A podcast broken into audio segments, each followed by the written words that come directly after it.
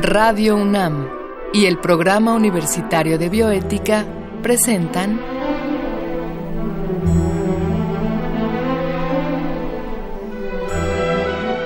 El Árbol de las Ideas.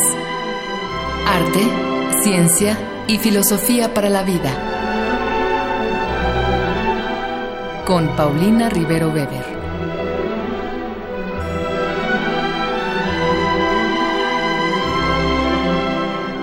Es un gusto saludar a todos nuestros radioescuchas. Yo soy Paulina Rivero Weber, directora del Programa Universitario de Bioética. Y esta ocasión vamos a hablar de los derechos de los niños con una especialista en este tema, con la abogada Mónica González Contró a quien enseguida les presentaré, vamos a escuchar una cápsula introductoria que Radio UNAM y el Programa Universitario de Bioética han preparado para ustedes en esta ocasión. Una fotografía sacudió al mundo en septiembre de 2015. Fue la imagen del cuerpo sin vida de un niño sobre la arena. Su nombre era Alan Kurdi. Tenía tres años. Se ahogó después de que se hundiera la embarcación en la que viajaba con casi 30 emigrantes sirios en busca de refugio. La muerte del pequeño Alan Kurdi nos habla no solo de la crisis humanitaria resultado de la guerra en Siria, sino uno de los rostros que adopta la infancia en la actualidad niños migrantes, niños explotados o niños indígenas excluidos en su propio país. Todos enfrentan una dura situación de abandono social y sobreviven en la calle, entre la pobreza y la delincuencia, donde son víctimas del maltrato o el abuso sexual. La defensa de los derechos de los niños es resultado de un largo proceso histórico que se remonta al siglo XIX. Fue entonces que se promulgaron las primeras leyes de protección a la infancia, cuyo objetivo era limitar el trabajo de niñas y niños en las fábricas.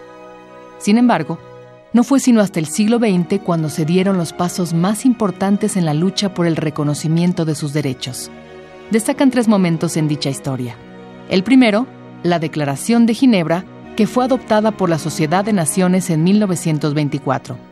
Este fue el primer documento de carácter internacional en materia de derechos de la niñez, y fue elaborado por la educadora británica Eglantine Jebb. Años antes, en 1919, Jebb había fundado junto con su hermana la organización Save the Children.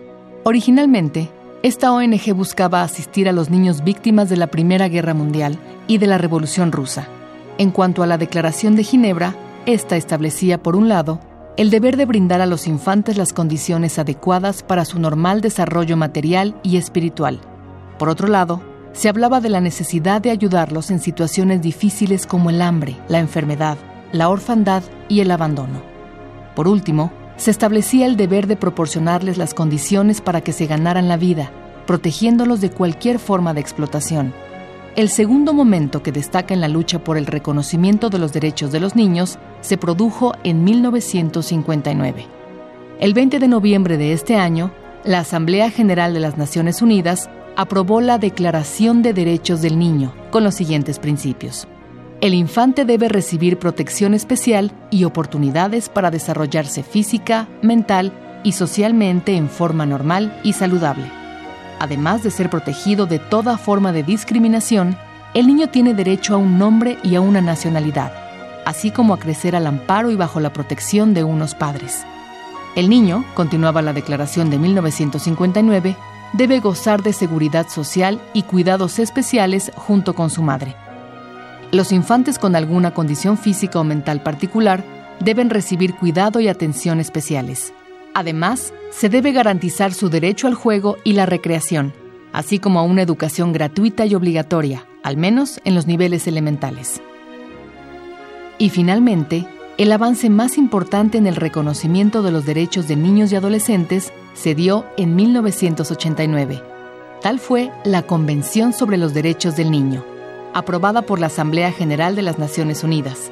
Gracias a esta convención, por primera vez, los menores fueron reconocidos como sujetos de derechos y ya no como simples objetos pasivos necesitados de protección. Por otra parte, a diferencia de sus predecesoras, la Convención obligó a los estados firmantes a cumplir con los derechos reconocidos. Para vigilar su cumplimiento se creó el Comité de los Derechos del Niño. La Convención sobre los Derechos del Niño está compuesta por 54 artículos. En ellos se enfatiza la protección contra cualquier forma de discriminación y se habla del interés superior del niño. Esto último hace referencia a que en cualquier decisión que afecte a la niñez debe prevalecer siempre su bienestar. Por otro lado, se establecen los derechos a la vida, al desarrollo, a la supervivencia y a la identidad así como a las libertades de expresión, pensamiento, conciencia y religión. Por ser considerado el documento más completo en materia de derechos de la infancia, la Convención sobre los Derechos del Niño fue adoptada por la UNICEF como eje central en todos sus programas mundiales. Pues les decía yo que estamos con la doctora Mónica González Contró, quien ya ha estado con nosotros anteriormente en radio. Ella es investigadora del Instituto de Investigaciones Jurídicas y bueno, actualmente es la abogada general de la UNAM y es una especialista eh, en el tema de derechos de niñas, niños y adolescentes, entre otros temas en los cuales también es especialista. Pero bueno, se encuentra hoy con nosotros para hablar sobre este tema. Mónica, gracias por haber aceptado la invitación. Al contrario, muchísimas gracias. Es un gusto estar aquí. Mónica, pues eh, comentábamos justo hace un momento, ¿no? Este, ¿cómo surge esta cuestión de hacer que los niños tengan derechos, ¿no? ¿De dónde viene? ¿Cuáles son los primeros momentos en la historia de los derechos de los niños? Pues mira, es, es una pregunta muy importante porque a veces damos por sentado que los niños tienen derechos, eh, porque pues actualmente tenemos algunos tratados internacionales, algunas leyes que así lo disponen. Sin embargo, la primera declaración de los derechos del niño es apenas de 1924 y lo em, la redacta y la promueve Eglan Tinjev, que es una eh, mujer que fue la fundadora de una organización internacional que subsiste hasta nuestros días, Save the Children, y ella redacta esta primera declaración con unos principios muy generales y que se aprueba en el contexto de la, de la Sociedad de Naciones, que era en ese entonces la instancia internacional. Después de 1924. Sí, pero es muy interesante, claro, es menos de un siglo y además si nosotros revisamos esta declaración, pues realmente no, no reconocen a los niños como verdaderos titulares de derechos, sino está muy encaminada, aunque es un gran avance y fue una mujer muy visionaria para, para su tiempo, em, que incluso fue perseguida precisamente por defender los derechos de los niños, eh, pues realmente se ocupaba más bien de la protección de los niños huérfanos eh, y víctimas eh, de la guerra, de la Primera Guerra Mundial y de la Revolución Rusa. ¿Y ella fue perseguida? Ella fue perseguida precisamente porque fue una mujer muy, muy visionaria que promovió esta organización y, y, redactó la primera declaración sobre los derechos del niño que se conoce como la Declaración de Ginebra. Ahora, ¿quién, ¿perseguida por quién? ¿A quién le podría interesar que los niños no tuvieran derechos? Pues es un, eh, es un tema complejo porque realmente hay una fuerte resistencia a reconocer eh, que niñas, niños y adolescentes son titulares de derechos aún en nuestros días. Porque desde nosotros tenemos muy enraizados, y esto también podemos remontarnos incluso al derecho romano, en que los niños son propiedad de los padres. Y entendemos la patria potestad, digamos, casi como pues eh, una eh, un poder absoluto sobre, sobre los niños. Entonces, en el derecho romano, por ejemplo, el pater familias tenía la posibilidad de decidir sobre la vida y la muerte del hijo y no era punible, por ejemplo, el infanticidio o si el pater familias no reconocía al niño en el momento que nacía como su hijo, como parte de su familia, el niño podía ser abandonado y ahí era devorado por los animales o si subsistía, pues por alguien que lo recogiera. Entonces, y esto no eh, era mal visto ni... No, por supuesto que no. Y luego, nosotros si nos vamos un poquito atrás, eh, a las primeras declaraciones modernas de derechos, digamos, de nuestra época, que es la Declaración Universal de los Derechos del Hombre y del Ciudadano, este, en Francia, la Declaración de Independencia y las declaraciones en Estados Unidos, em, lo que la manera en la que se concebían los derechos era que el varón adulto propietario blanco tenía un poder eh, en el cual tenía un ámbito en el cual el Estado no podía intervenir y los niños y las niñas estaban dentro de ese ámbito de inmunidad, es decir, era un derecho del padre que el Estado no interviniera. Y esto eh, fue cambiando. A lo largo del siglo XIX, las mujeres que estaban en principio dentro de este ámbito, pues dijeron, nosotros también tenemos capacidad de ser titulares de derechos, pero seguimos teniendo en este imaginario esta idea de los niños como propiedad de los padres. Hasta hace muy pocos años había algo en los códigos civiles que se llamaba derecho de corrección. Y entonces los padres podían eh, golpear a sus hijos, eh, podrían maltratarlos, digamos, pues esto de una nalgada, una cachetada, castigos de encierro, en fin, porque pues era su deber, un deber vinculado con la patria potestad, eh, para la educación de los hijos, ¿no? Eh, también podían solicitar en durante una muy buena parte del siglo XX los padres tenían la facultad de solicitar el auxilio de las autoridades para corregir a los hijos. Entonces no estamos muy lejos de eh, una cosa es lo que lo que pasa en la ley y otra cosa pues es lo que en la realidad se hace, ¿no? Muchas veces no sé si a nuestro público le habrá pasado pues que vamos por la calle y si hay una persona mujer u hombre golpeando a un niño y uno intenta intervenir, que a mí me ha pasado, le responden, no te metas, es mi hijo, aunque lo esté maltratando y golpeando, con esta idea, ¿no? Como de que, pues, yo puedo hacer lo que yo crea pertinente para, educar, educarlo. para, para corregirlo, y no puedes intervenir, pese, pues, a que la, la, violencia familiar, por ejemplo, pues, está tipificada como un, un delito, pero incluso hay... Eh, una de las recomendaciones del Comité de los Derechos del Niño, que es un órgano que depende de, de Naciones Unidas, eh, ha sido que México tiene que tipificar ¿no? O, prohibir expresamente en todos los códigos civiles el, eh, el maltrato infantil cosa que ha habido resistencia también a ver. Entonces, eh, aunque hemos avanzado mucho, sí seguimos teniendo pues resabios de esta idea, ¿no? De que los niños son propiedad de los padres y que pues la educación implica poder hacer pues, ¿no? E incurrir en prácticas incluso de maltrato. Y está muy arraigada la idea, en, a todos los niveles me parece, de que un golpe ocasional sirve para corregir al niño, ¿no? Esta idea de, incluso hay un dicho, ¿no? Más vale una nalgada a tiempo, ¿no? Este, eh, está muy arraigada esta idea de que el, de que este tipo de violencia eh, eh, es buena para el niño, es, le enseña, le educa, ¿no? Este, ¿qué, le dirías tú a nuestro auditorio al respecto? No, efectivamente. Y mira, eh, yo creo que todo depende de las, bueno, cada, la sociedad en cada momento histórico ha tenido herramientas para eh, pues se ha dado lo mejor o ha intentado dar lo mejor para las niñas y los niños, ¿no? Porque uno lo que quiere, si son sus hijos, sus, sus familiares, es lo mejor. Pero creo que hoy en día tenemos las herramientas suficientes como sociedad, los avances pues en pedagogía, en psicología, en medicina, para eh, saber que no es necesaria de ninguna manera ningún tipo de violencia para educar. Claro. ¿No? Porque hay argumentos de, no, es que a mí me pegaba mi mamá de chiquito y mira qué bien salí. Bueno, no vamos a juzgar ¿no? lo que pasó hace algunos años, no sabemos eh, no exactamente qué conocimientos había, pero hoy en día todos los estudios demuestran, en primer lugar, que la violencia es nociva y hay reconocido un derecho a la integridad física, psicológica, emocional, afectiva de cada niño a ser eh, en, su persona, ¿no? Hay, reconocidos estos derechos en tratados internacionales y nacionales.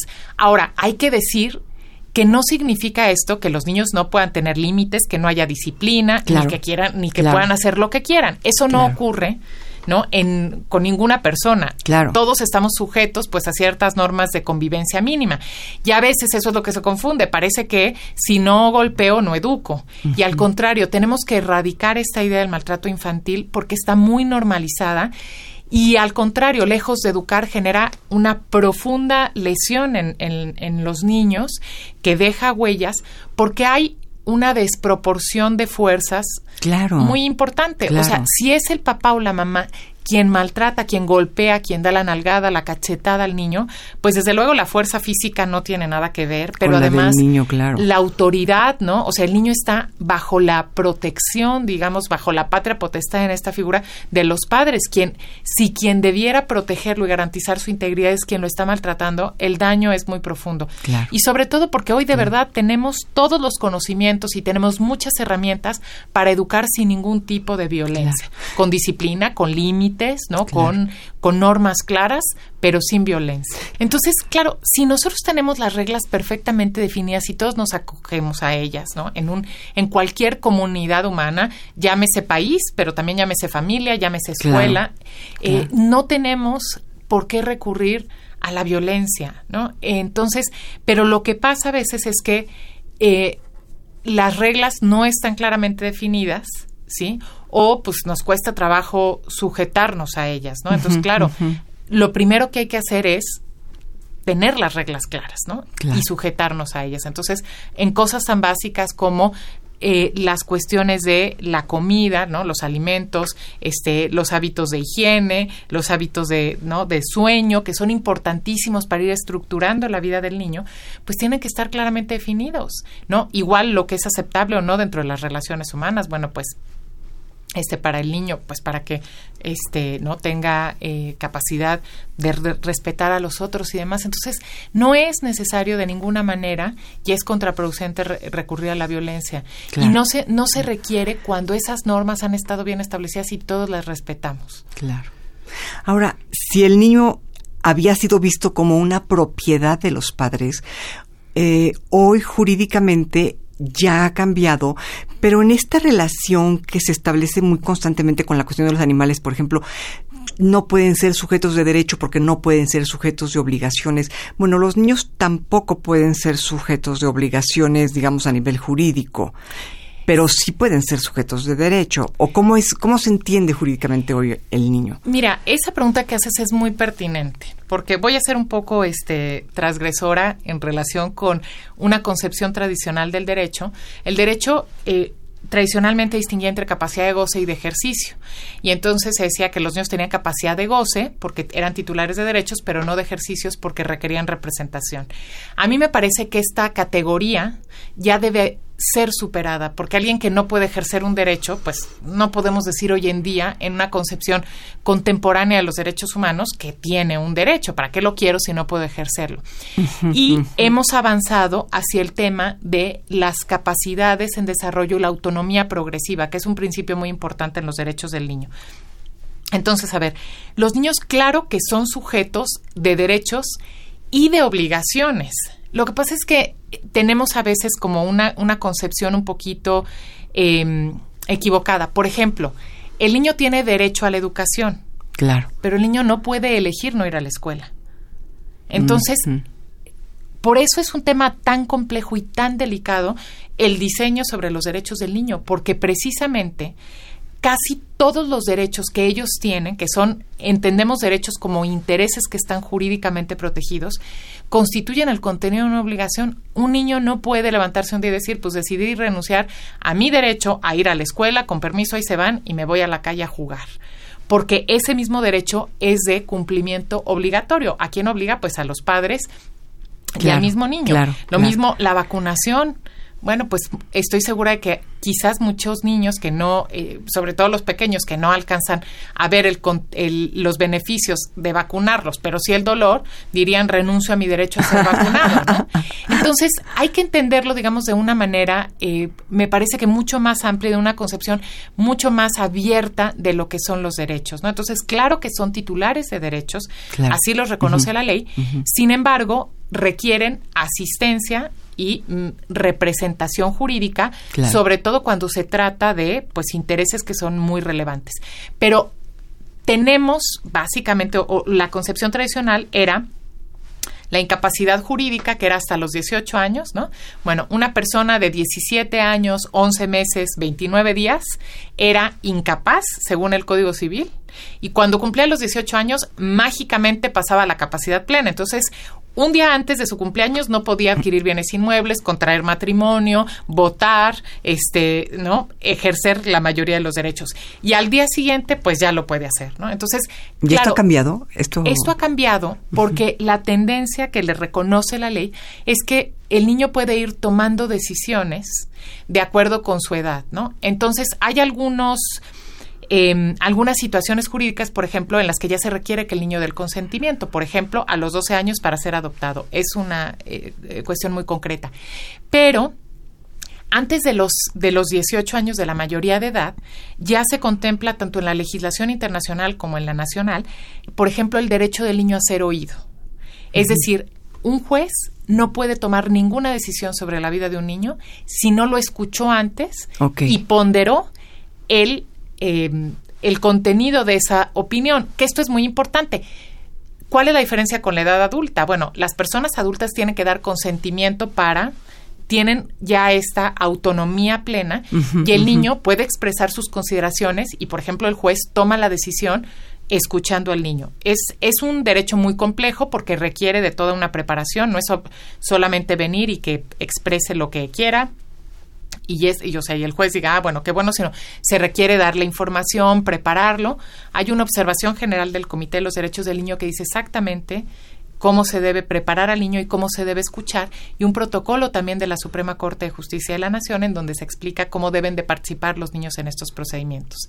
Por ejemplo, en el procedimiento de divorcio, ¿se podría pensar en, en esto? Por supuesto, porque entonces el juez tiene que considerar eh, cuál es la opinión del niño y cuál es su deseo respecto de con cuál de los progenitores quiere él, por ejemplo, vivir, ¿no? O cuál quiere que sea el régimen de convivencia.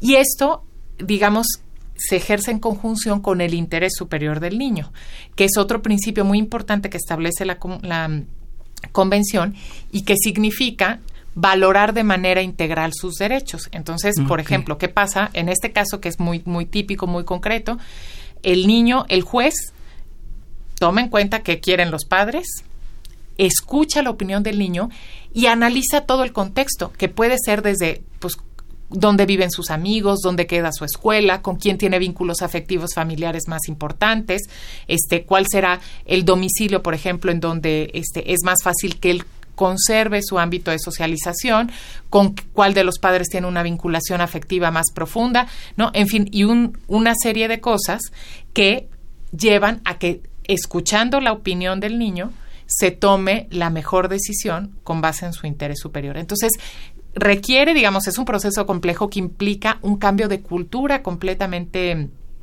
radical, ¿no? Porque porque antes era, ah, pues no, a mí me resulta clarísimo que yo sé que es lo mejor para ti y no me importa, te anulo como persona y yo tomo la decisión.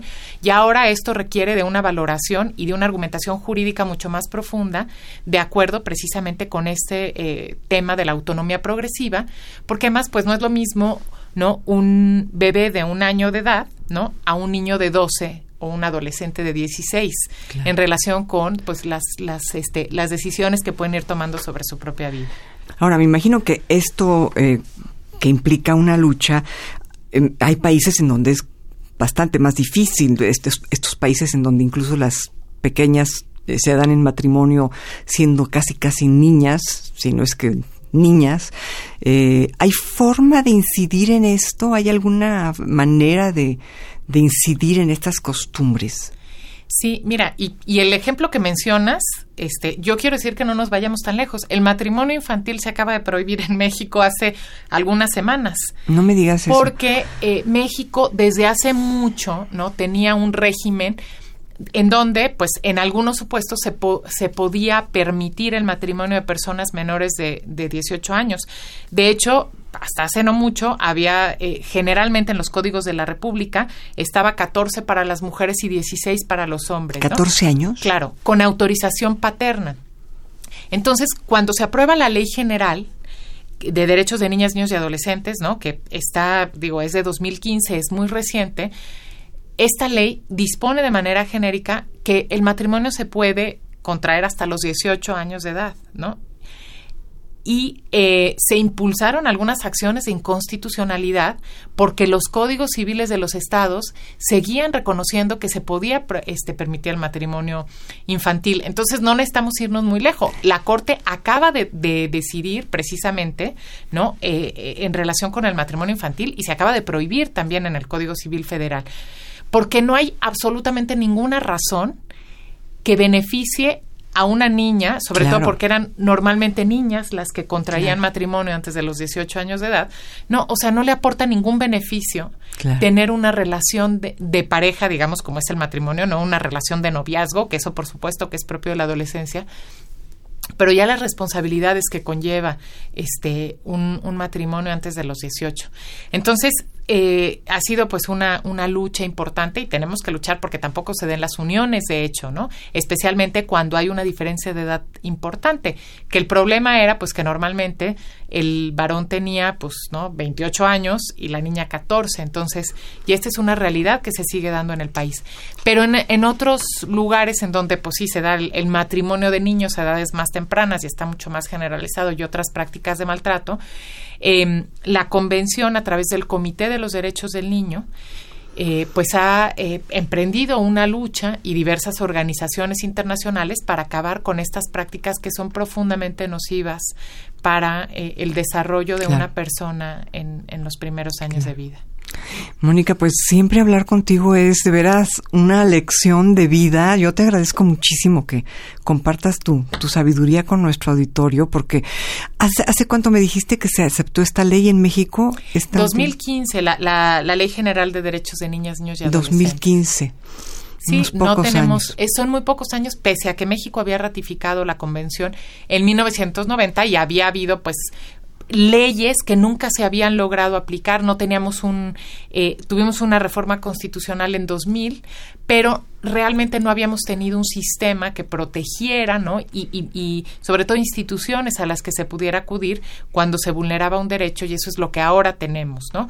La nueva ley crea el sistema de protección integral de derechos de niñas, niños y adolescentes y establece las procuradurías. Eh, de protección también que pues eh, se encargan de la representación jurídica cuando eh, se da la violación a un derecho. Y la ley de prohibición de matrimonio infantil, me decías que es todavía más reciente. Sí, ¿verdad? no es propiamente una ley, pero justamente es una reforma que se aprobó en el Congreso de la Unión y una eh, resolución del Poder Judicial. Ok.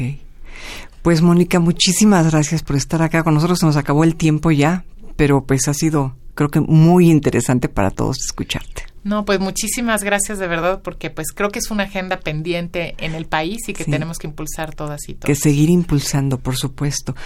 Pues bueno, muchas gracias a ustedes eh, por habernos escuchado.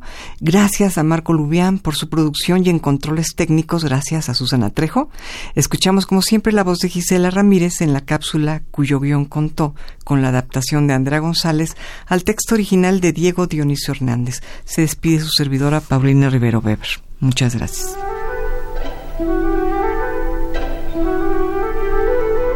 Radio UNAM y el Programa Universitario de Bioética presentaron